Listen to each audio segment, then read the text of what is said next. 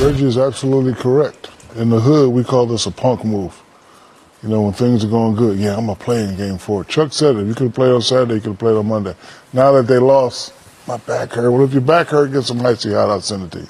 We call this a punk move. Listen, if, if, if you're not ready to play, you would get more respect from the people if you just say, I'm not ready to play. And don't say nothing else. Don't be shooting uh, and saying, I'm coming back, I'm going to do this. That was a punk move. Reggie's absolutely right. Uh, if you're not going to play.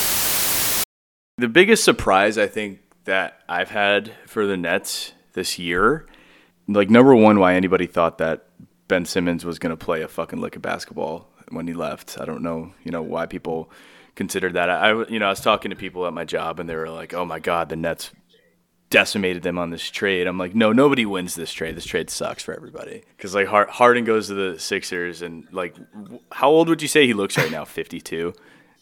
No, I'm hoping 37. Like, right. I mean, he's he doesn't even know where tomorrow, the fuck he is. By tomorrow night, I need him to like go go back in the time capsule like about 10 years just to save all hope. Dude, his game. Uh, that's what makes me the most mad, though. It's like, dude, your game is literally just going to the free throw line and shooting threes you could actually do that until you're 52. Like, why do you have to intentionally play so poorly? There's there's been so many Harden games throughout his career, uh, dude, like literally just the last two years, right? Like in the last 18 months, he's given up on two consecutive teams, and now he's in Philly, and now it's just like, oh wait, does he actually just not care about basketball anymore? Like that is that is that what it is? He just doesn't give a shit anymore.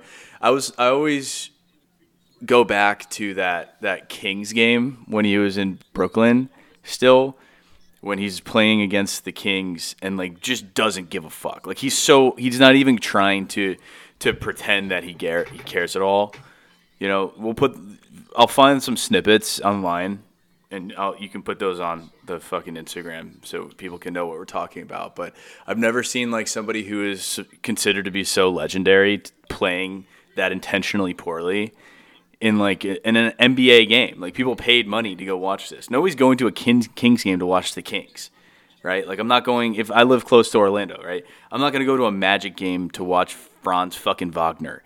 You know what I mean? Or like Jalen Suggs. Like I'm going to go to see who they're playing. So people like bought tickets to watch the Nets play, and he goes out there and just genuinely doesn't give a fuck.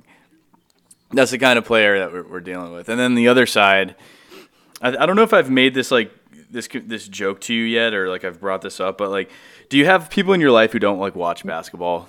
They yeah, there's like, a, the there's enough of them for sure. Imagine trying to like explain to one of those people, like pic- picture one of those people in your head. Anybody's listening, like picture one of those people in your head, and like imagine trying to explain to that person exactly what's going on with Ben Simmons. They're like, okay, so so what's going on with Ben Simmons? Okay, so he was in Philadelphia and he got bullied online because he played badly. and he decided not to play ever again for that team. He didn't want to get bullied anymore because he didn't feel like working on his game. So he just decided, rather than doing that, just sit out the entire season.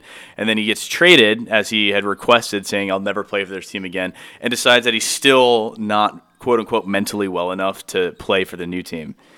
And basically just watches them get swept, for lack of a better way to put it right? Like, how, how, what would anybody who doesn't watch the NBA, how would they respond to that? Oh, oh, fun, a fun final fact on that. Now he wants his money back for the year.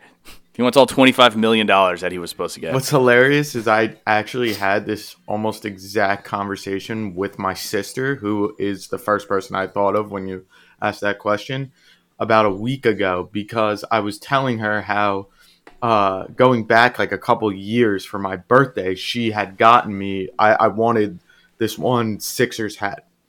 It was just like a white Sixers hat with their new logo, 47 dad cap, like normal hat. And I'd asked for it uh, for my birthday. She bought it for me for my birthday. And when I opened it, it had like it, you ever see how lids or like any other hat store will do like those fake like signatures on the side if you want. Well, yeah. it already had one pre made of Ben Simmons' autograph on the side and the number 25 signed. And honestly, back, I mean, at that point, it was two and a half years ago. I fucking loved the guy. So when she gave it to me, I was like, oh, that's sick. Like, I don't, I don't mind. Like, it's a cool hat, whatever. So I kept it now that hat has been burned and is in a trash can somewhere. I'll never ever wear it again. So I was literally telling my sister about this, and she was like, "Why can somebody? Can you explain to me what happened with him? Like, why why does everyone hate him so much?" Is what she had asked me. So I had to give her that exact exact explanation of. I mean, I took the route of basically the the biggest reason people hate him and uh, what call, is causing the most problems is the fact that his excuse of mental health is is what's become like the real slap in the face for a lot of people. Well, he's he's milking Yeah. it too, which bugs me because it's like there's people who actually have that problem, right? It's like I, I'm literally diagnosed depressed, and I get it from that perspective. But like, why would you put yourself in a position when you clearly care so much about what mm-hmm. people think about you to get bullied? To get harassed and ridiculed, why would you do that to yourself rather than just go away from the scene or say like I'm shut down for the season or you know not make a big stink of it in in the in the near term? There's no team, dude. Like I have friends at my job and people who I know who like like LSU. They fucking hate Ben Simmons at LSU, right? Like the the Sixers obviously hate him. The Nets now just got swept with him sitting like in fucking meme clothes on the, the sideline with sunglasses on, and watching them get swept because he had quote unquote back issues, right? Like they don't like him right now. Like you're the most disliked player in the league, and you, you you barely say anything to the fucking public. Like he doesn't really talk that much, right? It's just his actions and his inaction. That's like what fucking pisses people off, dude. It's crazy, like uh, the the the player empowerment area era that we're in right now, where we can go back to just ten years ago, and this never would have fucking happened. You would have been cut, and f- some shit would have happened where you get you know your contract voided, and someone else can try to sign you to a new one, and you just lose all the appeal, and you know all that stuff gets written to, written into the to the to the actual contracts from a legal standpoint, and now it's like because of the fact that the you know the CBAs have been passed in numerous occasions, these guys can get away with doing shit like this. And what fucks it up for people to the to a bigger extent, people who are actually going through shit like mental health issues and stuff like that, is now there's going to be a legitimized push for game based contracts. I mean, any any good owner would say we don't want to happen to us what happens to Ben Simmons or what happened to the Nets with Ben Simmons, where they got stuck with this bill for a player who they found out later wasn't going to play. So we're not going to pay him unless you pay X, Y, Z amount of games. It's going to be an NFL type contract mm-hmm. with incentives, you know, which are they're already they're already pretty incentive laced, but like that wasn't the case, and now he's made it worse for everybody else. So any NBA player should be fu- fucking mad at him right now. I'm sure his teammates aren't very happy with him. Like, you know, he's ostracizing himself from the general public, and it's all because he got bullied a little bit because he was he was in his own head. Like, dude, you got the yips. So did Chuck Knoblauch.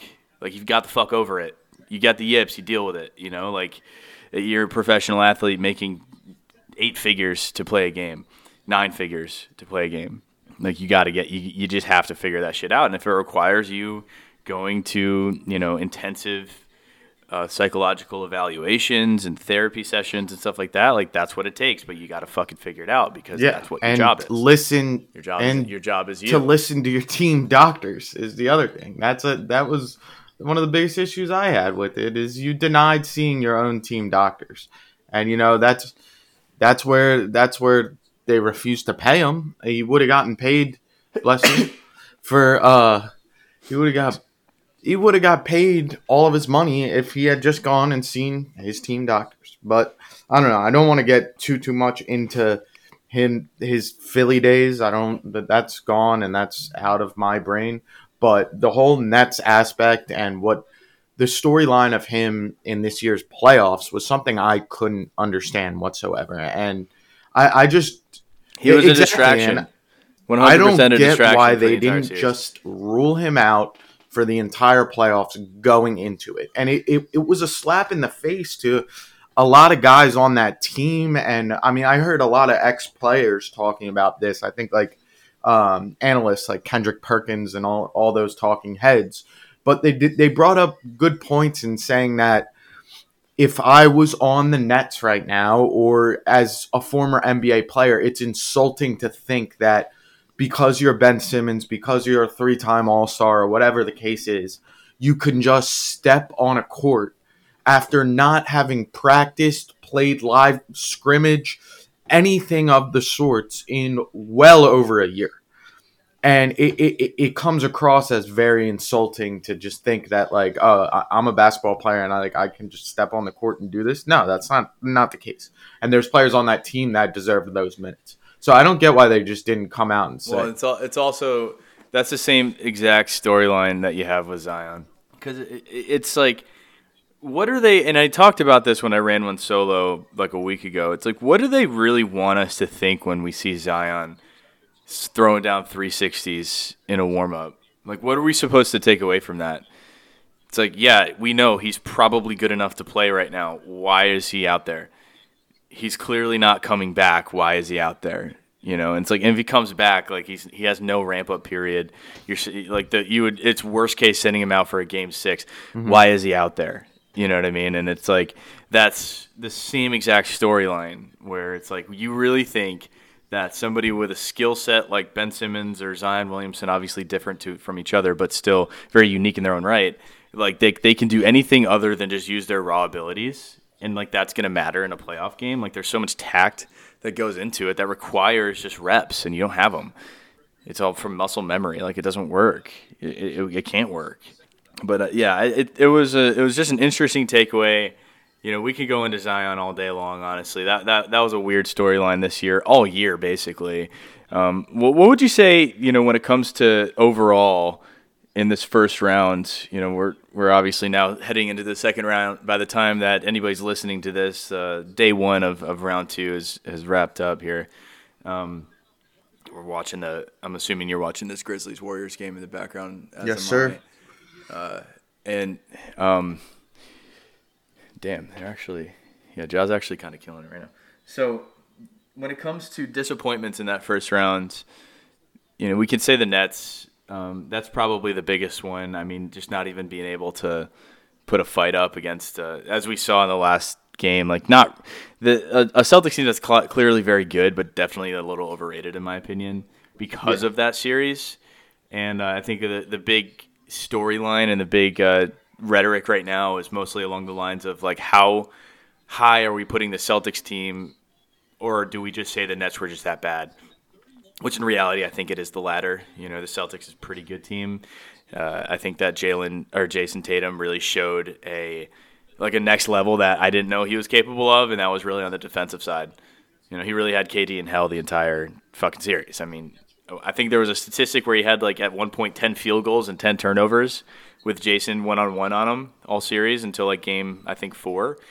So that's pretty fucking phenomenal. He was also passing much better, but. uh besides that Nets team that really just floundered um, with any kind of pressure put on them, who, who else would you say would be like your biggest disappointment in that first round? I thought the losers in the first round, besides obviously the Nets, um, I thought most of them were teams that didn't really we didn't really have much expectations for. So there weren't many that that fell short in that sense for me. If anything, like a team like the Pelicans, who we can get into more later, like they I was so impressed by them. But on, on the other hand, the one team that that just I stands out to me as I don't know what the fuck you do from here. There's clear changes that need to be made is the Utah Jazz. And I feel like they were at a real crossroads this season where you didn't know they've kind of been doing the same thing for a while now. I mean, I went and looked, and I think Quinn Snyder has been there for almost a decade. Like he he has been the, the head coach in Utah for a very long time. It's similar. Dude, why does he always look like he's just done like a shit all the time? Literally all the time, dude. Like I've never seen someone who looks so zooted all the time. Like he's got the the like one strand of hair going across his forehead. He's constantly just sweating at inopportune times. He's like shaking, gyrating. Like, dude, I think he might need rehab for real. Like that. That was crazy. Like it's like every time I fucking see this guy, it's like he's getting skinnier. I think he's fucking going. I think he's losing it. But it might also just be the fucking dynamic of this Jazz team. How much do they blow it up this summer? I think, think, they they they got they got to start over. I I really I don't know what else you do because Donovan Mitchell is a pr- as much of a prima donna as there is in the NBA right now, and he's already saying how he's taking a week to decide whether he's going to request a trade or not. Him saying that is to me enough. Like that's just requesting a trade. Like who comes out and says I'm going to take the next couple weeks to decide whether I'm going to request a trade? Like that is just such a foreign concept to me because it never used to exist in the NBA. But like, all right, so he's got all the control right now. I think he's going to ask out of there. And if you move on from him, we all know Rudy Gobert is largely the reason they lost that series. He was a complete non-factor on offense, a complete liability. Couldn't do, do anything on the offensive side of the ball. Uh, also, Mike Conley was horrendous. You got to move on. Like there are just so many. Is Mike? The thing is, like, is Mike Conley just getting old though? Yes, yes. That's the, when I saw him play. I'm like, I think this guy's just old, and now. he's being asked to do too much on that team because, like, he's he can't be the Mike Conley he was three years ago for them. It's just not going to happen. But it's all. But the, what sucks also is like the Mike Conley that you expect really isn't doing much more than you need from him now. It's just that he can't even get to that point anymore right? Like defensively, it's like, dude, you're fucking Jalen Brunson cannot be putting up numbers like that against against a team that's supposed to be that good defensively. Like as a Knicks fan, obviously I want D like nothing else, but watching him go one on one against literally like not the backup on their team, but you know the second, third option on a healthy Mavericks team that doesn't have a lot of options. If that's the guy who you're getting torched by for 40 plus, mm-hmm. that's uh, that's not good, no. right? That's not good. I think it has a lot to do with him just being unhappy, right? I was watching, but uh, going back to your Rudy point, like I was watching a play where they were showing a breakdown where she didn't even have to show it as a breakdown. You could just show it in game speed to show how shitty it was. Gets the ball in fronted. I want to say about four feet from the basket and doesn't even look at the rim for a shot. And he's getting guarded. I, I want to say, oh shit, Draymond just got booed. Yeah, got did you see that? Wow. Did you see the way yeah, he reacted that, though to the crowd? I, I think it was a pretty I think that was a pretty shitty call to be honest. To to yank him for that one. I I mean I get it. Hit him in the dome, right? But so like Rudy, you know, four or five feet away from the basket, going, not even looking at the basket, not even looking to try to complete the, you know, the play down there, getting. He's fronting somebody who had he has at least I mean he has like five inches over anybody, but definitely over the guy who was guarding him. I want to say it was like I don't know who maybe Powell maybe I don't think so though, but they had somebody show a double and like he literally just passed the ball back out, and it's like, dude, you have the longest wingspan literally recorded. Do something with it. The fuck are you thinking? Right? And it, and like those kind of things lead you to believe this man is about 30. It's not getting any younger. He's going to have to eventually you know figure something out like who is he is rudy gobert we never we knew he was never really an offensive threat but for him to be an offensive liability now takes an entire new route right and I, I, I hesitate to think that him and, and Mitchell ever got along, but it's been so clear over the last two years, ever since the Dirty Boy Gobert thing with the press conference and the touching of the microphones when he had COVID. It, no one really knew about how strained that relationship was until that point, right? Mm-hmm. Um, and I think now the the narrative is only that those guys don't like each other, and so the question becomes like, is Quinn Snyder an answer? No obviously, you know, one seed last year to get boot get bounced in the first round, right? They lost in the first yep. to an eight. Yeah, so like bounce in the first as a one seed last year, bounce in the first as a five seed this year. You know, to a Luka-less fucking Mavs team, by the way, which is just another entire thing by itself. Like you're losing to a team that is so heliocentric that the fact that they are even in the playoffs without Luka should just mean that those are two guaranteed wins, and you took both, and they they took what two of them from them. They lost two of those games without Luka, right? So it's just like, what do you do now? Where do you go with it? This this this dynamic doesn't work. This core doesn't work. Here's a, here's a concept for you to think about though. When's the last time the Jazz actually did a rebuild? Yeah, it hasn't. It doesn't happen often, and I, I was actually talking to my dad about this recently. They are in a weird way. They're almost like a Pittsburgh Steelers style organization where like they they have always had the same coaches um, forever. What is it? Uh, Sloan that was there. Jerry Sloan since the 80s. Yeah. Yeah. I mean, he was they they haven't had somebody you know since Quinn Snyder and Sloan since the 70s. So basically, Exactly, and like that's that's a crazy thing to think about, and and you're right in that sense too. They've had so much success that they don't really do a rebuild. I just don't.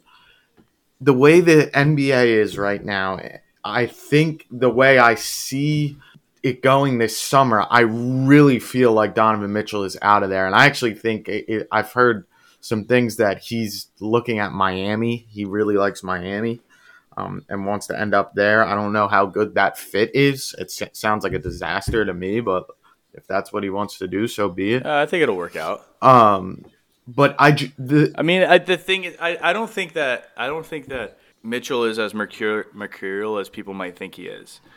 I think he's just unhappy, and I think there's a major difference there. You know, and I think that he has a right to be unhappy at this point. Now, let's get real. He has a big part to do with that series not being good, right? He had an insane offensive series. The second half of that game where Jalen dropped, you know, or the the win, um, where he dropped 30 and a, a half, right, or something like that, and you know that was phenomenal. But he also was blow by city, like Dame Lillard level fucking blow by city for a lot of that series. So it's like you're contributing to that also. But if you don't have cohesion as a unit and you don't have effective third, fourth, fifth options on the on the starting, you know, starting lineup, and you have to hope that Jordan Clarkson has one of his Jordan Clarkson games and goes off for 35 to win, because that's really the only time they win, right? Is when Jordan goes off. It's, it's fucking weird to think that, but I mean, like, consider that series when Jordan Clarkson played poorly, they didn't win.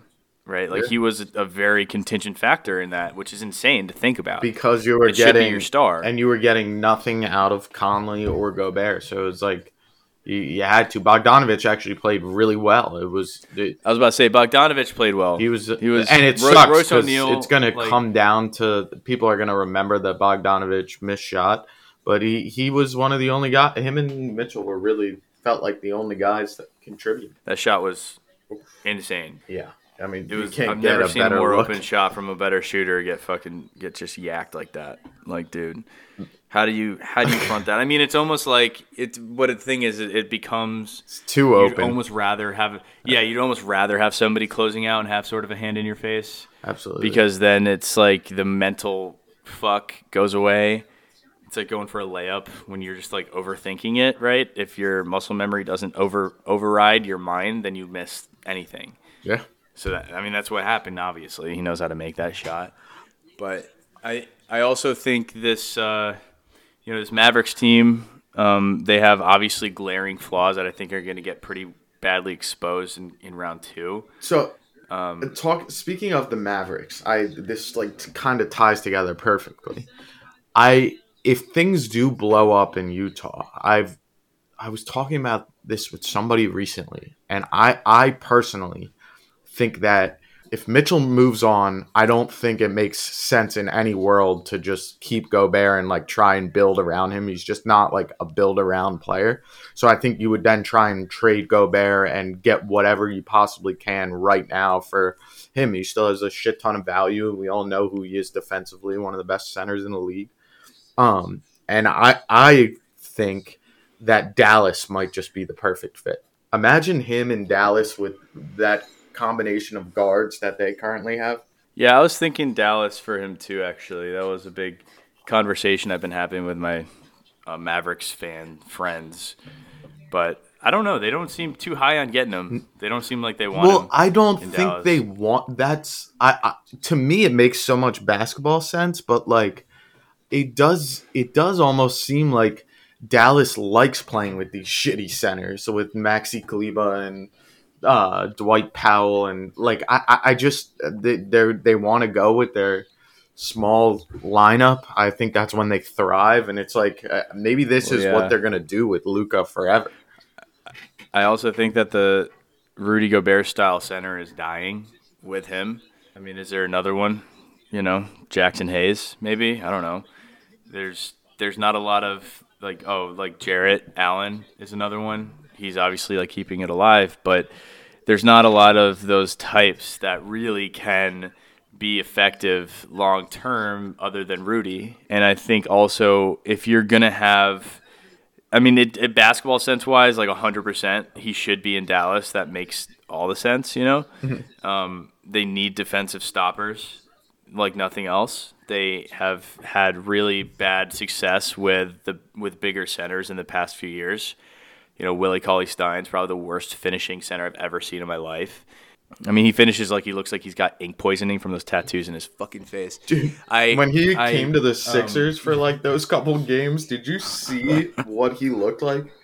He he he's. I think. Dude, he, is he he, dying? he looked like you could push him over by with your finger. It was ridiculous. He was. I remember him in Kentucky and thinking like, "Oh, this guy might be as good as, as good as Demarcus." and then I realized he's like such a. He was just a bad attitude, badly like right away. You have that kind of attitude coming into the league, like it's just gonna get worse and worse as you get paid, you know. And so like that's what happens sometimes. It's just like the not the worst case scenario, but the in that case like the most expected result for somebody like that, you know. So, but yeah, I mean like Rudy, the, this Jazz team it's really like it's over, right? Like last year I thought it should have been over, but like this year it's definitely over. Um, I I was excited for this series the most because there's a there's a chance that the Knicks get somebody from either of these teams, depending on who loses, right? Like if Jalen balls out and goes for like 30 points a game, which he damn near did this series, and they lost, then Jalen's out. You know, because now he- he's he's still the second option. It's always going to be Luka's Luka's team. He's always going to have a relegated role. He knows what he can do, and he knows that he can help affect winning. And he wants to get a nine-figure bag, which, like, honestly, he's he's now going to get, which is to me kind of crazy if you kind of look at the rest of his resume. But um, he's going to get it. Yeah. You know, that's just how the NBA is. Um, the question is, are the Mavericks now willing to pay him? If they lost, it would have been a no, like a hard no. But now that they've won, and he had a huge part to play in him in like the Lukaless Ma- Mavericks winning that, um, you know, now there's a, a better chance that they pay him the nine figures that he's going to be asking for. So th- there's that aspect. And then on the other side, the implosion of the Jazz team.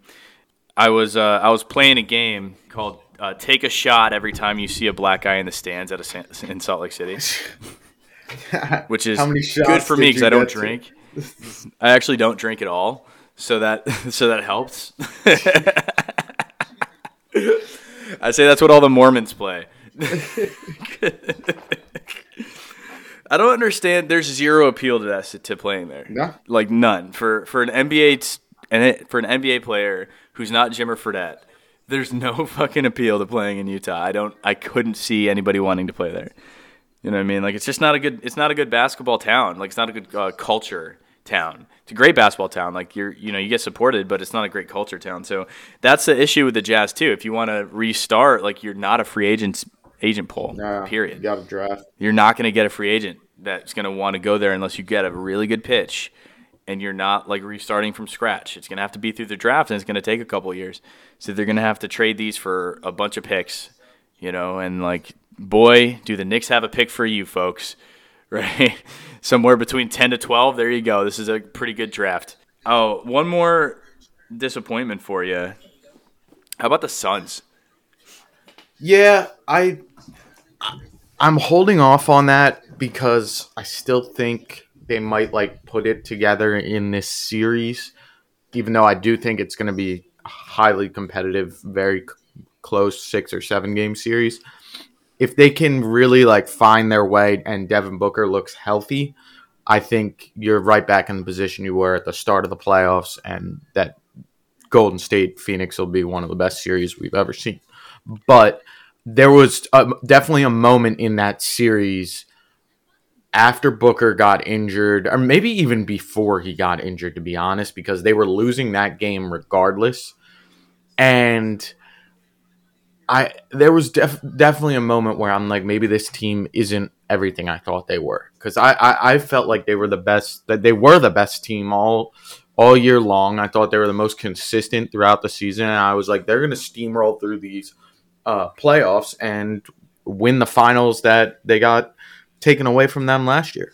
So I can see a disappointment in that first round, but I think more so I want to see what they're like now that Devin Booker's back and see what they're like at full strength. And I also want to give the credit to New Orleans for the way they played in that series because I think we all just kind of overlooked them for what they were playing team, um, not really being legit. And I, I, actually think they they might have been the better team out of them in Minnesota. Um, I really do believe that. Like New Orleans is, they have a bright future regardless of what happens with Zion, whether he chooses that he, whether he chooses to play with them or not play with them, which I think he's out of his mind. Like he's acting like he's in a bad situation, and I don't know if he could be in a better situation right now than what they've put around him. The thing is, like, I don't know how how like negative Zion really is about this stuff, though. I think it's just like a narrative we're putting on him because he hasn't been talking. You know, he's like away from the team and stuff. But it's like in my from what I've seen from Zion, he seems like kind of cool, like chilling. You know, and like he said, like when they if they offer it, I'll take the max. You know, it's like the problem with Zion right now is it's exactly what I've been saying about him for two fucking years. It's like you're gonna get hurt and you're gonna keep getting hurt. You got to get paid when you can, boy. Like your career is not lasting 20 years. Sorry, dude. Yeah. You just don't have the size for it. You know, you're not a freak athlete like LeBron. I mean, he is, but you know what I mean. Like LeBron, like built like a literally just like an efficient German engineered fucking car, as well as being 260 and like effective. He's bigger than that, you know, and it's it's like it's weighing on him. It's weighing on his legs, his knees, and stuff, and and it's not it's not a uh, you know helpful that he's already facing some of these injury problems because that was the only concern that was to take away from the surefire thing in this draft was injury concerns, right? And yes, I, I do believe that from here on out, that 2019 draft will be the Ja Morant draft. I think Rashad's called that um, effectively, but I, I don't think that it's fair for us to. And I know so many people who are doing this who are just like putting Zion in this bust rank. It's like wait for him to come back. When he comes back and he's averaging 13 points a game and he can't get off the ground anymore, okay, let's talk about bust then. But now, before that, when we know what he can do, and he's averaged 27 in a season, you know, for an entire year, shooting what, like 61% or some shit like that, like some crazy amount from the field. Like that, his PER was off the charts last year, and we're and like people are just like kind of roping him in now with Greg Oden. It's like, what the fuck is wrong with people on Twitter? Right? No, if anything, I think I I think where I get so frustrated, and you're right in the sense that like you can't just believe everything that you read because the media really has had their own narrative going with Zion for so long and the whole when the New York Knicks thing came up and like really did we ever hear anything from Zion about it? It was just this like speculation that that's where he wanted to go you know what I mean? I I think what's so frustrating is that I want to see him so badly on the court with the core that sort of formed in the second half of this season. After the McCollum trade and with Trey Murphy and um, Herb Jones.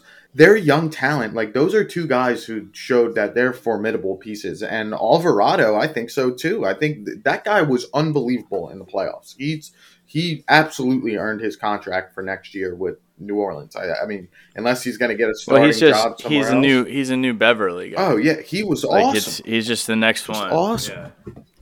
Um, so yeah, I just I want to see him on the court with those guys because I really do think we could be talking about a top four seed in the West next year if he comes back healthy. Now that is a huge if, and I, I heard the TNT crew talking about this the other night when they got eliminated, and it is a really interesting point that he is still so young that it's um it's a true mindset change to realize right now that when you are coming off a season where you didn't play at all and you were fighting back from an injury the whole time, you now you no longer have an off season. And every player that is coming off that New Orleans team, they're heading into the off season right now. So yeah, you might be able to take a couple weeks to relax and go on vacation and do this and do that and maybe like there's some veterans on the team that might not like if you're Brandon Ingram, do you you're you might not necessarily care if you eat a little bit shitty for a week or two right now. Um, you know you're going to lose that weight and he, he, he probably yeah, should eat he, shitty. Goddamn, the dude's like 20 pounds. Exactly. He's probably not probably the perfect example of that. But you know for a couple weeks here like when you're a veteran it's it's you do have your time in the off season before you get back into basketball shape when you're zion right now there's no off season you have to train throughout the entire off season as if it is the regular season that you didn't play and you need to start eating well right this second because he will not get back into the shape that he needs to if he waits the same amount of time that everyone else on that team is going to to start getting into basketball shape for next year. And I, I think it was it was Shaq and Charles were both talking about having to do that in their own careers, but let alone being the age of Zion right now and having to learn that lesson.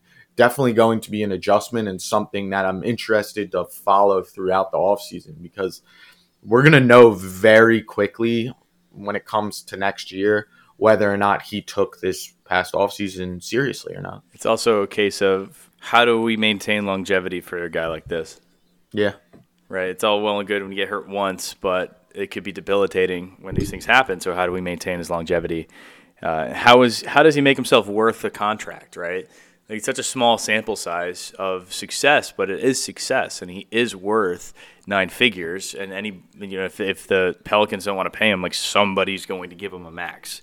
You know, some some dumb team with like limited prospects are going to give a guy like that too much money if they believe that it if the Pelicans don't believe that he's worth it. Which I mean, I I can't imagine that they wouldn't, but you know what I'm saying. Like if David Griffin's like, nah, move along, you know, and the next guy might not. So there's an aspect of how do you, does he make himself worth that kind of money?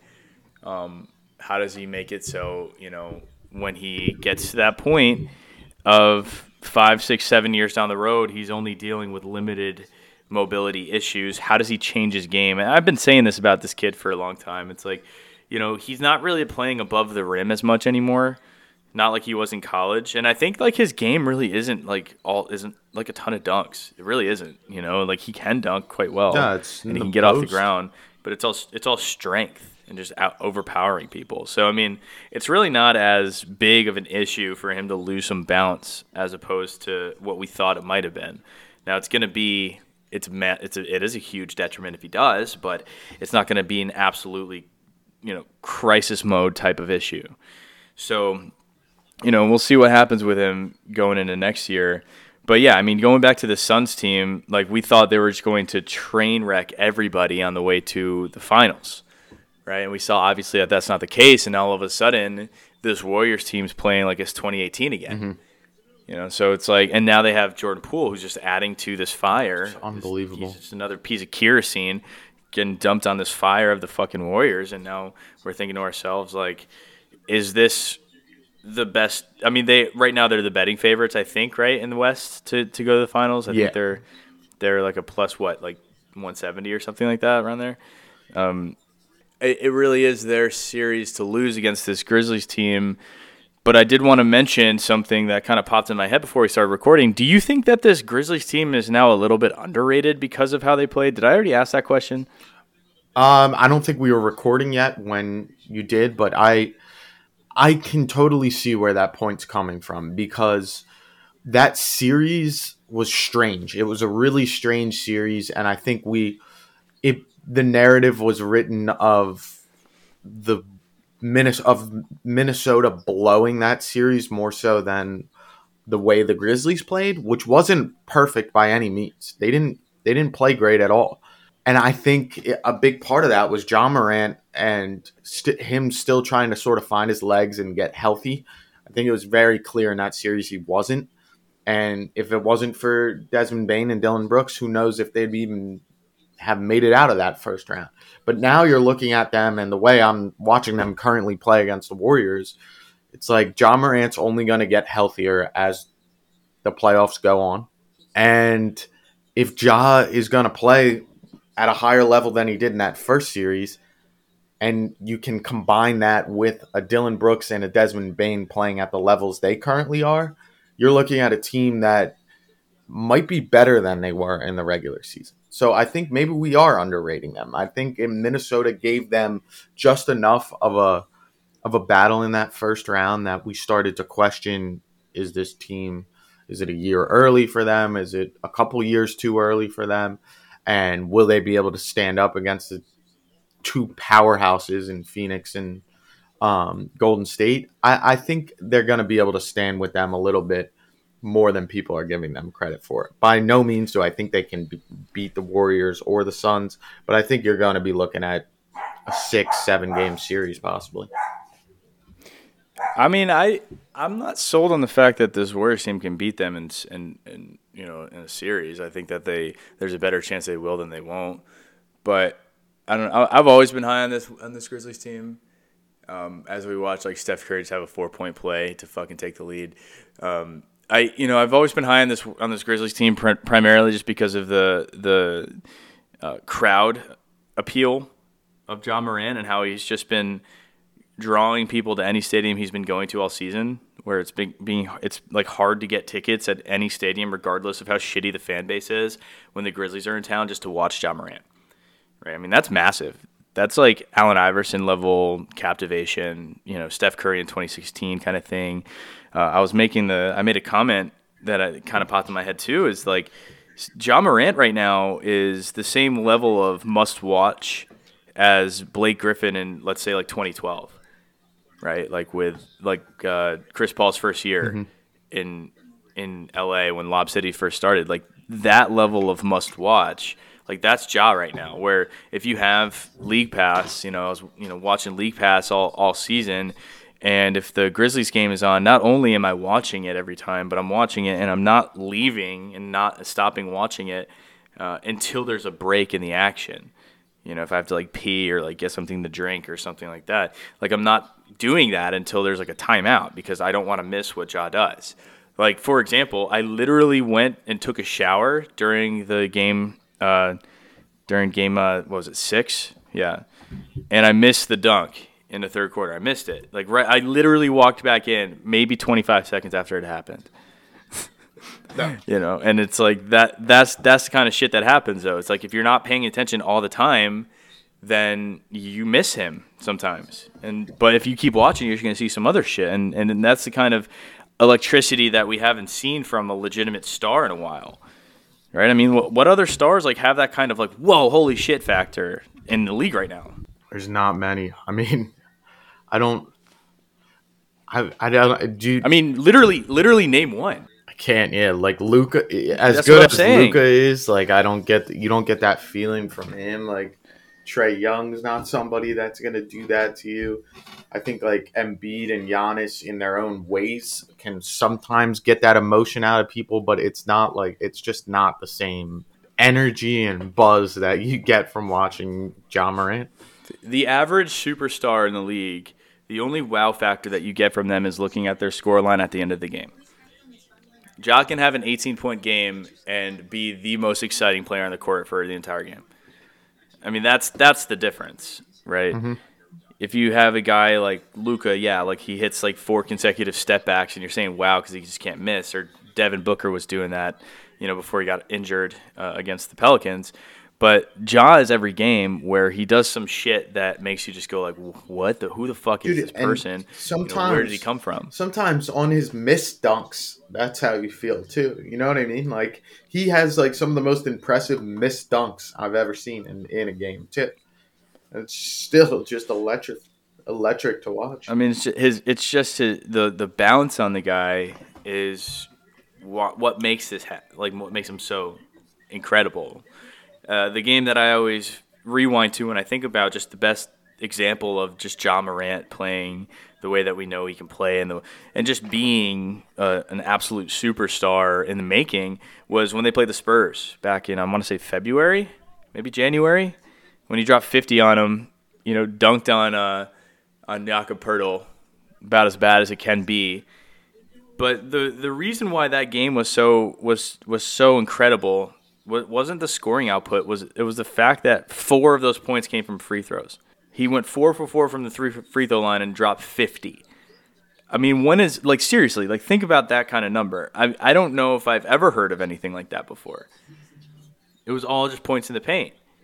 And the entire time I'm watching this in the second half, I'm thinking like this Spurs team is sending multiple double teams at him, and they are actively saying like we don't want you to have 50 points basically. And he's like, no, no, no, I'm gonna score 50.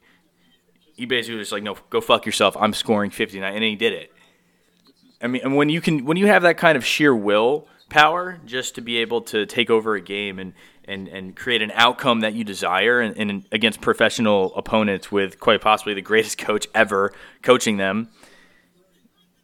Realistically, now you're you're in a position where you are on the verge of becoming one of the faces of the league, which he is. You know, two years down the line, it's going to be Luka, Giannis, and, and Ja. And probably still Embiid, you know, and probably still Jokic.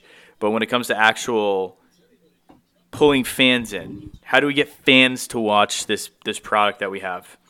Right? I've literally been able to tell people and show people video clips of Ja Morant doing stuff. People who don't give a literal single, admittedly don't give a single shit about basketball, and I can still show them video clips of Ja Morant, and they're still captivated. That's what the NBA needs, right? Not like Luka Doncic set, getting a high screen set for him, walking somebody on his ass back, you know, down to the to the to the key and just hitting a floater.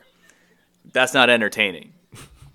I mean, it's, it's just not. Like you do that 17 times and, and drop 50, like that's pretty entertaining. Once he once you realize that it, that he can't miss when he's doing that, but like that's not going to draw the average person to the NBA product. But Ja Morant, everything he does does.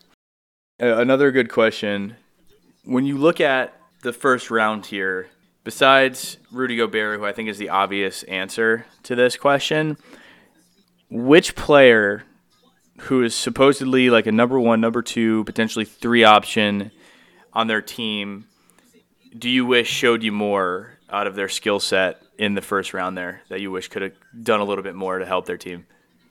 I think there's a couple angles you can go because Kevin Durant was like clearly such a disappointment. But I also think that was such a credit to the defense that Boston threw at them. And I think not enough people are really talking about that. And Durant is Durant. So it's like, it's hard to, I can't really like say, like, I expected so much more out of him. Yeah, he needs to be held accountable. But um, I'm not, I don't want to get too, too much into Kevin Durant for that question. I think a part of me wants to say Trae Young, but he did he had some dominant performances in the series. I think it was game 1 that kind of set the tone and he was off. He was really really bad in game 1 of that series. They got absolutely mashed. I think he had like 8 points or something like that in their first game. He definitely picked it up though throughout the series and was like a little bit more um, the Trae Young weeks have come to expect. But I also think like he set the standards so high in last year's playoffs by doing what nobody expected that you can't really expect him to do that every single season. They're a team that was really banged up all year. That Capela injury killed them. And I'd like to I I still think they have a really bright future. They need to add like a piece or two. I don't know, maybe John Collins it gets moved eventually and they can like sort of find the right guy to go alongside Ja by moving him. But the other team I, am going to add to that list, and I'll, I'll, pick one player specifically on this team. Actually, I, I could, I could, I'll, I'll pick two players from this team. The Chicago Bulls are one of the biggest disappointments in the NBA this season. When you think back to the fact that they were the number one seed in the East at the All Star break, but specifically, Zach LaVine was a mess down the stretch of the season, and so was Vucevic the two of them, who are the second and third best players on that team, I get it. Lonzo Ball got injured, but Zach LaVine, I, I thought he had like pretty clearly taken that step to being a star in this league. And now I'm like, did he take a step back? Because this was his first real chance to prove that he is a star and prove it on a massive stage in the playoffs. I think this was his first playoff appearance, right? And um, he did not exactly live up to the expectations in the playoffs. I think he struggled in most of those games against the Bucks, along with Vooch, who I don't know why he needs to just stand at the three point line at all times. I, I don't get it. He's yeah, he was a real he was a real fucking Miles Turner this series. It's it's just awful. Um, I, I I just I don't know. I was really disappointed by them because there were like I said there were times in this season where I thought they were the best team in the East. The Lonzo Ball injury changed like all of that, but I, to not even like really put up a fight at all against the Bucks team, especially after the Middleton injury. The Middleton injury, like that's a team that they should have taken them to six or seven after that injury. And they put up zero fight whatsoever. There just was nothing. I know, but you also have to consider now that we see we see how they played against in game one, at least against the Celtics. Like they're actually pretty good without Middleton too. Yes, Uh, that's I mean, that's fair. without Middleton, what we see from Giannis is a much better passer. I think. Yeah, I think you know what happens when you don't have like the the surefire number two guy is that there's no idea of like forcing the the play to one side or getting it to Middleton or whatever the case is. It's either like Giannis gets the ball and does his thing, or he's finding an open guy, you know. And I think that that's something that really, with the Bucks, like obviously Middleton propels them to just like a, a championship level. Obviously, since they've won a championship with him, but without him, now you have guys stepping up like fuck Grayson Allen. God, I hate that fucking kid, dude. I I hate the fact that he did well. That makes me so angry. like, yeah. why the fuck can't he just go away? And it's ironic that his name's Grayson because his fucking hair's gray. He's like 25. He, uh, you know, but he played a hell of a series. Got to give it to him. Played a hell of a series. You know, he helped them get the W in that series. I don't know if they couldn't have gotten it without him. Honestly, that you're very right. That that Bulls team played uh, terribly. You know, the entire not just in the playoffs, but also the second half of the year comparative to what they were in the beginning. I mean, you go back in the archives here, we're talking episodes where the Bulls are the one seed and we're thinking about how good they can be. Right? I yeah. mean, that's not that long ago. That was in like fucking November. Right? And now we're it's a complete 180 and it's like, yeah, this Bulls team actually, you know, how long does Billy Donovan have? Are they good as a unit? Obviously, you know, what happens with stars when they can't make any movement or waves in the playoffs when their team is clearly good enough to do so? All of that, those kind of things, you know. But they have a good unit. They have a good core. I think that this team's going to stay together for a while. Um, they need to move some pieces around. I definitely think that they need to figure out the best way to use those players, which is why I think they might want to consider some different changes strategic, strategically on the sidelines. I agree. I'm not saying anything, but I, I mean, I think Billy's going to keep his job ultimately, but I think there needs to be some changes when it comes to the actual style of play. I honestly, because that is nut. It's nuts that you know when I'm looking at Vooch 30 feet away from the basket Dude, when the the lane is wide open and they have no one to stop him. You know, it's like, yeah, I get it. Brook Lopez was a uh, an elite defender. He still is a good defender, but you can deal with him. I honestly think that that might be where the change you have to make because uh, like I, I, still believe a lot in LaVine, um, and I think LaVine was a lot better when Lonzo was health was healthy. I, I think that was huge for him because then he can like more swiftly fit into that shooting guard role that he's meant to be in, as opposed to like handling the ball so often. Um, but I think the the the personnel switch they might have to make moving forward is that maybe that center isn't as is doesn't need to be as big of a name as Vooch. Do you know like you get a guy that that more fits your scheme to play the center as opposed to Vooch who needs to get up uh, he's going to take away shots from everybody else if that makes sense. Like he's Vooch is an un, unbelievable player, super talented offensive center, but that's somebody that I, I just think is is going to eat up a lot of your shots. He's going to be want to sit at the three point line and take his threes, and I just don't know if that's what they need with the personnel they currently. Have. Are you have. saying like a big man who doesn't shoot? Yes. at all, or just well, one who shoots less? Just one who shoots less. Just one who who takes less field goals in general, but especially less three pointers and and maybe a little bit better defensively. I think you know that's probably where they're going to want to go with it.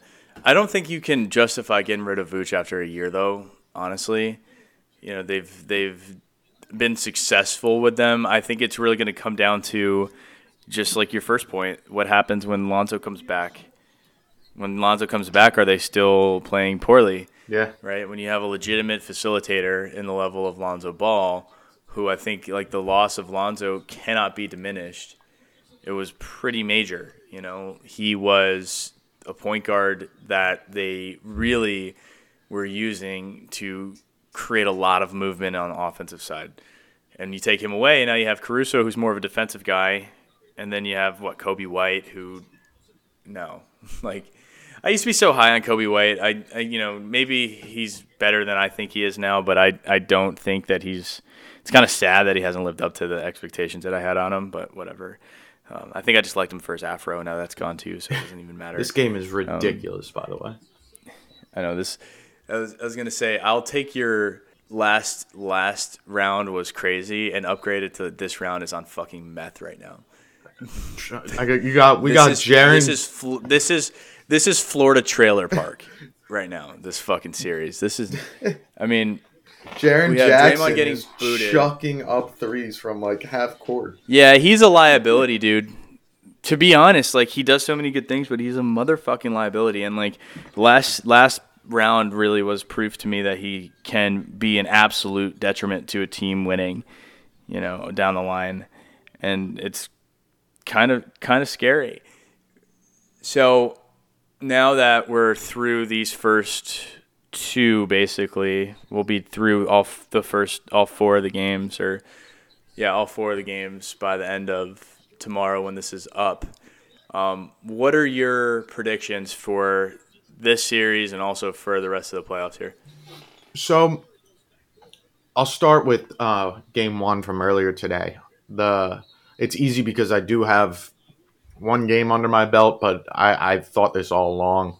Um, I completely agree with your sentiment that we overrated how good the Celtics were. The Celtics, we I I, I said going into the playoffs that they were one of the teams I was most scared of as a, a Sixers fan. I just they caught fire at the perfect time, and they are an unbelievably good defensive team and maybe the deepest team in the playoffs.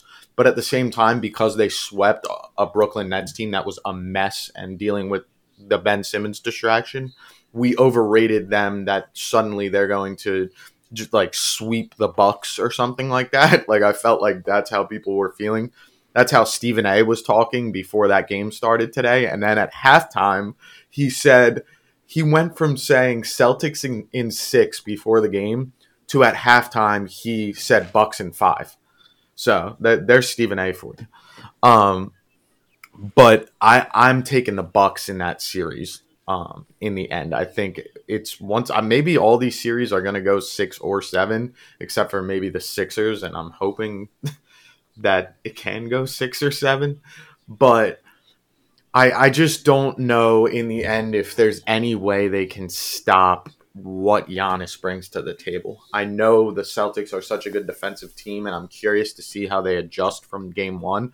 But just to think about the fact that Giannis kind of was held in check today and still, I think he had finished with like 24 points.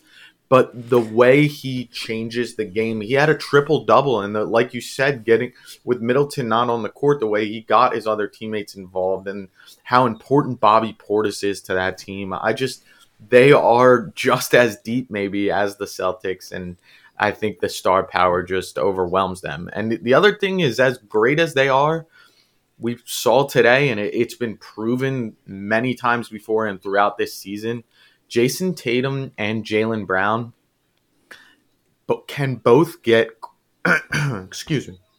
They can both get cold at any time. And when they get cold, they get freezing cold. Those two do not have like mediocre games. It's it's when they have a bad game, they can't hit shit, and that is They literally- it- they're like- bad. They're like when they're like when two girls hang out too much and their periods link up because they're they always seem to suck at the same yes, time. and it, it's a They sucked shame. at the same time. It's a shame because if one of them was decent today, I, I think you might have they it might have been a game at least. Jaylen Brown was horrendous, and and Tatum really wasn't that great either. I was about to say he Tatum. Tatum really he didn't play well. Period. I mean, he had some run stoppers, yeah, he- but it's like if your if your highlights of the game are all run stopping like threes, it's not that's not a good look on you, bro. Like you had a he had a shot to cut it to single digits with four minutes left. And he fucking airballed it. You know what I mean? Like Yeah. at home. I just like what happened? Like i get it. These guys are still young. Like i think we it's we're, we're doing ourselves or and them a detriment by making it sound like they're full grown men. Like he's only 23 24 that's fucking young. You know what i mean? Jayson tatum is and will be uh, a superstar in the league. He's playing like first like first team All NBA status right now. Um, in the first round, he like you're talking about how bad that KD played. It was a lot of it was Jayson Tatum who was one on one with the guy. You know, like Mm-hmm. you just really put him in lockdown for for three games. Smart was the same way. Like this team has all the pieces that you need to go to a finals, and they are in the most advantageous spot, other than if the Bulls somehow beat the Bucks. Yeah. This is the best case scenario they can have, other than the actual upset of the team, right? And they haven't been able. They clearly didn't show up. I think they might have had too many games off. We'll see what happens because they do. Those two guys do tend to play better when their their backs are up against the wall. Ye- You know, like Tatum and, and Brown definitely play well under pressure, but when they're complacent in the beginning, they cannot turn it on.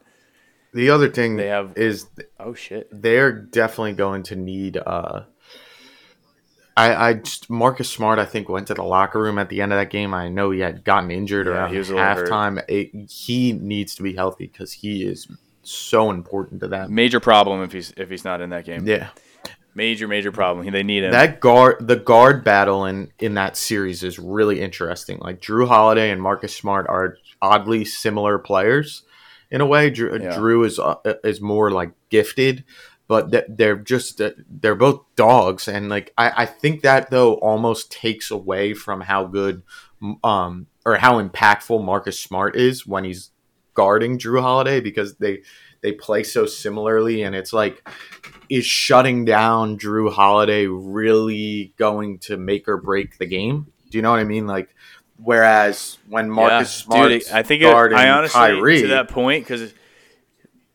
but I mean, when you're saying that, like, I totally see where you're coming from in the comparison. But I do think that if Jrue Holiday gets taken out of this game, and you can't use him on offense, and you have to only use him as a defensive player, which there's a lot of effect there, without his ability, and I think also it has a lot to do with why Giannis had a lot of assists today, is because Marcus Smart played on Jrue Holiday, and so it's like, what do you do when Jrue's not capable of being an offensive threat, right? Mm-hmm. And you have to have Giannis um, as your primary play initiator. Is he capable of doing that for for a seven game series? I mean, obviously the answer is yes, but it's like, can you beat him when he is, right? That's that's the way that Ime is gonna have to take the the the takeaway he's gonna have to have from this game, because there were some high points, but there was a lot of low points. You know, Time Lord, a little bit of a low point. You know, I thought it was funny. Was it who was it? Who was was it Harlan on the call? It wasn't Breen. Anyway, who whoever it was, like he took a clear kick to the dick, and he's like, "It looks like he got kicked in the midsection." I'm like, "That's what you call a fucking midsection?" Like it's obvious what happened to him. They're like, "Oh yeah, he's down. We're wondering what's wrong." It's like he just got kicked in the nuts, guys. Like let's look at the slow mo one time and make that determination. Not fucking hard. You know what I mean? I but that. you know the the the big thing for me is all of these guys when they're healthy and playing the way that they're supposed to play that's when the success you know that's where it's successful. But when anybody is playing off like they did today then you have you know the, the celtics from november yeah, come back into the equation and that's a problem. No, it definitely is, and I, I, I, we'll see what happens there. I'm, I'm taking the Bucks for the series, but I mean, Tatum and Jaylen Brown, eh, you get hot. They have enough games where they're hot in this series, then they'll find a way to win it. But I just, that's it. I feel like the Bucks can go cold and still win a game, and the Celtics can't. Um, and then just to go back to the predictions, I, I would say for this series, I, I don't I don't think Memphis is going to be able to pull it out in the end. I, I just think Golden State right now is is playing at such an unbelievably high level, and the fact that they don't really Memphis doesn't really have anyone that can capitalize on the one weakness you might argue that Golden State has, which is playing Draymond at the five. And I think that comes back to bite them a little bit too. I, there's there's no way that they can really take advantage of that weakness. I thought it was interesting that uh, the Warriors started Gary Payton today. I thought that was really I didn't expect them to do that. I thought they would keep rolling with that like what's the lineup they call with uh, Jordan Poole in their death lineup. The death line, lineup of death. Yeah. Yeah. Um, but I I thought that was a strange move, but that just goes to show you like uh, the, the way they're going to adjust, and uh, I guess it was the the focus on. I, I assume Gary was probably guarding either. I don't know. Was he guarding Ja? That would make Yeah. sense to me. That that was the Yeah, reason. they put him on Ja. So uh, I, I just think Golden State's too powerful. They they have shooting like nobody else, and that's probably what Memphis's greatest gift is too. And I, Golden State will outshoot them every single game. You would think they just have so many weapons too. Like we talk about the Celtics going cold. Like you have Tatum and Brown go cold, and they're ju- just done. Like who else is going to score? Golden State could have Seth or Steph Curry and uh, Klay go ice cold, and all of a sudden you have Jordan Poole now, who has turned into probably a future All Star the way he looks right now. Or Wiggins. Or and Wiggins has been really bad since the All Star break too, but he's still yeah, it's kind of like he- I I still I cannot watch him play without the idea that that man was an all-star starter. yeah. Wait, right? Like I think we're gonna look back at that It's- and be like, that might be the worst starter in All Star ever. history. the worst I've ever seen. I couldn't believe it. Uh, At the time, I was like, no. I'm like going through all the numbers. I'm like, there are so many other people who should be there. It's like just because the team's good, it goes back to the Warriors being the Warriors. I mean, but Wiggins can turn it on at any point. It just it uh, right now he's going through a bat a, a cold streak. So. You know, I think there's a big thing there, but you're 100 percent right. I, I, there's the only they're the deepest team in the playoffs left. Um, they have the most experience of anybody in the playoffs left. Uh, they they have the best. Uh, yeah, you know, t- two. They have a top five player in the playoffs. They have a top ten player now with the meteoric rise, in my opinion, of Jordan Poole. I think you kind of have to consider him and put in the top ten of the teams left Yeah. Um, and Klay Thompson. I mean, I've been watching this game in the background, just seeing nothing but amazing defensive possessions from him. Mm-hmm. Like he's just got he's got Dillon Brooks in a blender all game. Nothing, no, no movement, getting through every screen. You know, like he's not losing an inch on him, and Brooks hasn't been able to get anything going. So, you know, that's a huge part of Klay Thompson. So there's that.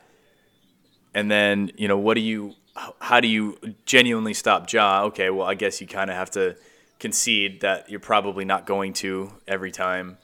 Um, but it's the same way that the Celtics looked at it with the with the Nets. It's like give it, give them forty, whatever. No one else is going to do anything, you know. And so that's I think the Warriors just have more staying power. It's going to be a dogfight, but I do believe I'm, I'm rooting for the Grizzlies, but I think the Warriors probably are going to take them, um, just from a standpoint of of now like basketball knowledge. It's probably going to be the Warriors to lose. I think the Mavericks are going to give the Suns a bigger run than people think. They are the most heliocentric team in the league by far. They have the player with the highest usage rate. Um, I do. I'm assuming, right? I don't even know that for a fact, but I'm just literally. I couldn't imagine anybody's got more Yeah. usage rate than Luka. There's wait, there's another player. I was literally Maybe just Jokic. talking about this. He is I bet it's. I bet it's Jokic. It has to, or Trae. It's Jokic or Trae. I couldn't imagine anybody else. yeah, I, I Luka is I think the number one when he's healthy. Wow. When he was They healthy, are just but- putting a fucking foot on their throats right now. Um, and then you know, so but I think that the the Mavericks now have enough enough momentum to make it a series, and I think the Suns probably have a little bit of a chip on their shoulder now, knowing that they are beatable, but they are still the best team in the league, and it's not even relatively close. So, you know, you have to kind of look at it from that perspective as well. Um, Chris Paul has the capability now that we know of going 14 for 14 in a fucking closeout. Jesus, dude, like cement your fucking legacy, boy. Like Jesus Christ, what a game. He's, You know, he, he just he just keeps doing it. Year year what? Uh, this is year 17 for him, and he's he's doing the same way that he did it when he was a rookie, second, third year. I mean, you know, he do- doesn't take, he hasn't lost a step, but I think it's really going to be, they go, honestly, they go where Devin takes them. And knowing what Devin can do after dropping, what, 31 in that first half before he got hurt, uh, you know, we're going to see. How does he come back? Um, I'm saying that game goes five, or that series goes five, maybe six. They're going to give them a little bit of a run for their money, but ultimately the Suns are just going to be too good. I really Bucks Celtics, I think, is going to be the the only seven game series, I believe. Um, there's a chance this one could go to the Memphis Golden State if you know if, if there's momentum on either side. And then, unfortunately for your for your Sixers, I think that the the Heat are just gonna because I mean, even when Embiid comes back, like he needs surgery on that hand, and he's gonna have to face Bam for the whole fucking series. And you know, now who are the other options? Like Maxey's gonna have somebody switching off of him at all time. You're gonna have like Jimmy Butler potentially guarding him at some points. Like Tobias is gonna probably be primarily guarded by Jimmy, who's a fucking phenomenal defender. You know, all of their young guys are getting much better at defense because of Spoelstra. Tyler Herro's shown me some on the defensive side. Gabriel Vincent, you know, definitely a, a an improvement on defense comparative to to what they've had in the past. So they're they're just able to switch so effectively, get back to the size mismatches. Um, you know, when there, uh, what I mean by that is when there are size mismatches, they get they get back, you know, quickly to to subvert that really well. And so that's going to be the only way that you really could beat the the Heat on offense is by getting a mismatch on those switches, but they're so good at switching back that it's it was kind of just nullified in the first round. Yeah. So, you know, that's the sh- I don't know. The shame of it is um the Bam Adebayo matchup for Joel is oddly favorable because of what you're talking about with the switches. They Adebayo's biggest gift is how versatile he is when he gets switched on to uh another offensive player that isn't a big man, and he's able to defend them so well because he is such an athletic five. When it comes to Embiid, though, you, and you're dealing with double teams a lot of the time, Adebayo really isn't the prototypical center that you would want guarding Embiid, and, and Embiid's roasted him in the past for that reason.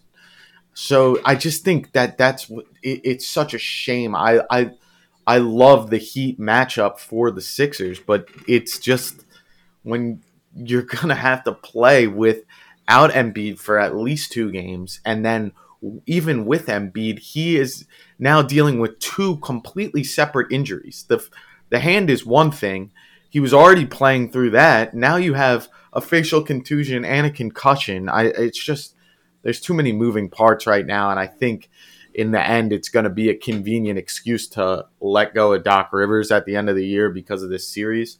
I some people are saying that this could save Doc Rivers' job because if they lose to the Heat, you have the um, fallback of Joel Embiid was injured. But I also think the fact that he had left Joel in that game up 30, which is all because of Ben Simmons and blowing all of those leads against the Hawks, that he can't feel comfortable with a 30 point lead with six minutes to go or whatever um, the number was.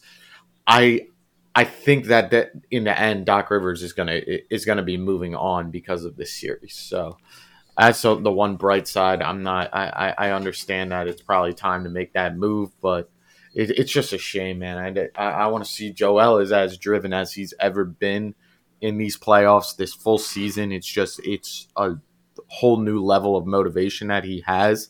So it, it's just you never want to see somebody get taken out of what they've been working so hard towards all season long. The same way I didn't want to see, or no Philly fan wanted to see Scotty Barnes get injured in the game one of that series. I don't think anybody should be happy that Joel just had this get taken away from him in the in the middle of this series.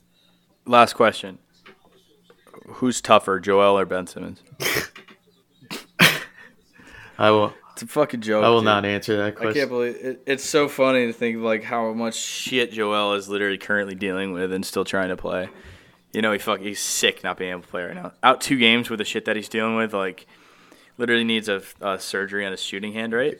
It's a shooting hand, isn't it? Well, no, he's getting the surgery is facial contusion oh, from the but doesn't he have a, tor- a tendon tear in his hand? yeah he has that as well. That happened at the that happened halfway through the Raptor series, but in game No, that's what I'm saying. Like he he needs surgery for this contusion, but he literally like is also dealing Oh, with yeah. this hand thing that's like significantly more se- serious, and he played through that shit, and now he's literally only sitting probably because they forced him to. yeah, well Shout out Joel, bro. He's an actual G. the I, right now the only reason he's sitting is because of concussion protocol in the NBA. Like they're not allowed to play. I think it's five days. You you have to sit at sit out at least five days. So that would put him at um, that. I think maybe based on concussion protocol, he might be able to play game two, but they're just not even gonna send him to Miami and just Right. hope that he can return in Philly.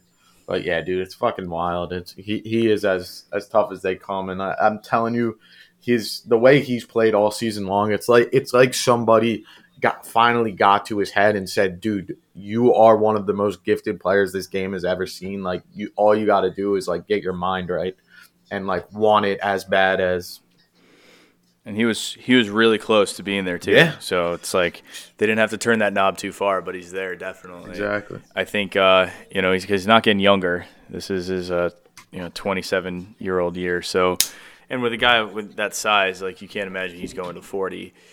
So, you know, at least not at a high level.